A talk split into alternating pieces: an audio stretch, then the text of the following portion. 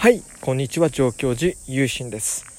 ただいまの時刻は夕方の4時を回ったところなんですけども今日は、えーとまあ、休みを挟んで2時間ぐらい、えーと、本堂の5杯まあ、て言いましょうかね正面入り口と言いましょうかその床だったり階段の方を、えー、雑巾がけのお掃除、えー、いたしましたね。掃き掃除と拭き掃除でだいたい午後の2時ぐらいから始めて、えー、と今一段落したかなという感じでございます。やっぱりねなかなか外に、えー、出ている部分なので結構ほこりだったりそういった土ぼこりとかで汚れていて、まあ、なかなか、えーと、雑巾絞るとこう真っ黒な水になったりとかですね。なかなか汚れの変化が激しいところですね。そうやってあの水がきれいな水がその雑巾を絞ると真っ黒になるわけですけどもこういうふうに汚れっていうのがまあ可視化されるとまあこれもよくお坊さんが法話なんかでお話しすることかなと思いますけども自分のこの心に例えると自分の心も知らない間に汚れているっていうことがまああるんだろうなっていうふうに思いました。やっぱりこう汚れているっていうことに気が付かないって多分ありますよね。自分のなんだろう性格だったり言い方がきつくなってるみたいな。それは疲れてたりとかストレスとかで自分がそうなりたくないのに気が付いたらギスギスしちゃうみたいな時ってあると思うんですけどもでもそういう場合って実は自分では自分のそういう変化に気が付いていないみたいなこともあるのかななんて思ったりしてそれで他の人がこう指摘して気が付くみたいな。で今回もあの僕というまあ外部の存在が雑巾をかけたら汚れててあ汚れてるっていう風にまあ指摘するわけですよね。でそれで汚れてたんだって気が付くみたいな、まあ、ちょっと例えが違うかもしれないんですけどもなんかそういうことも人間関係とかにおいても言えるのかなとか。だからなんかすごく仲のいい友達とかが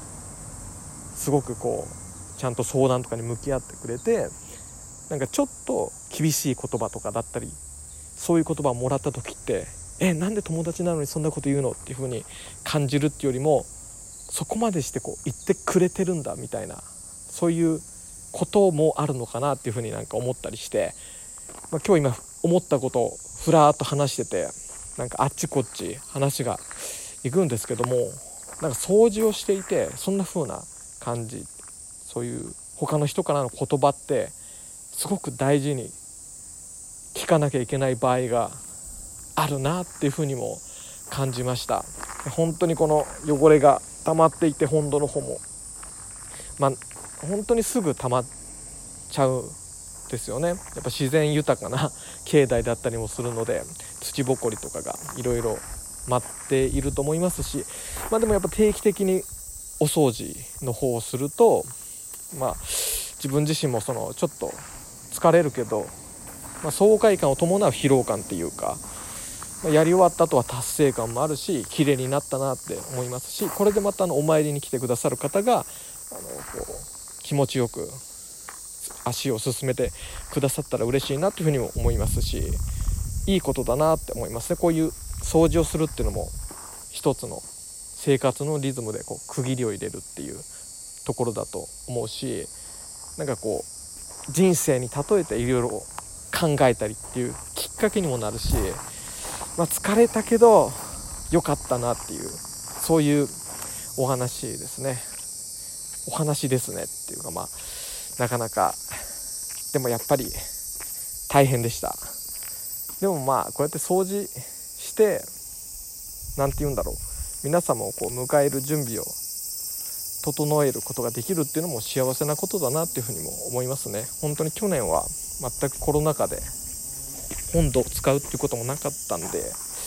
まあ、そういったことに感謝をしつつ、えー、今回のお話の方を締めさせていただきたいと思います、えー、最後までダラダラとした話だったんですけどもお聴きくださりありがとうございました。合唱。何万ダブ。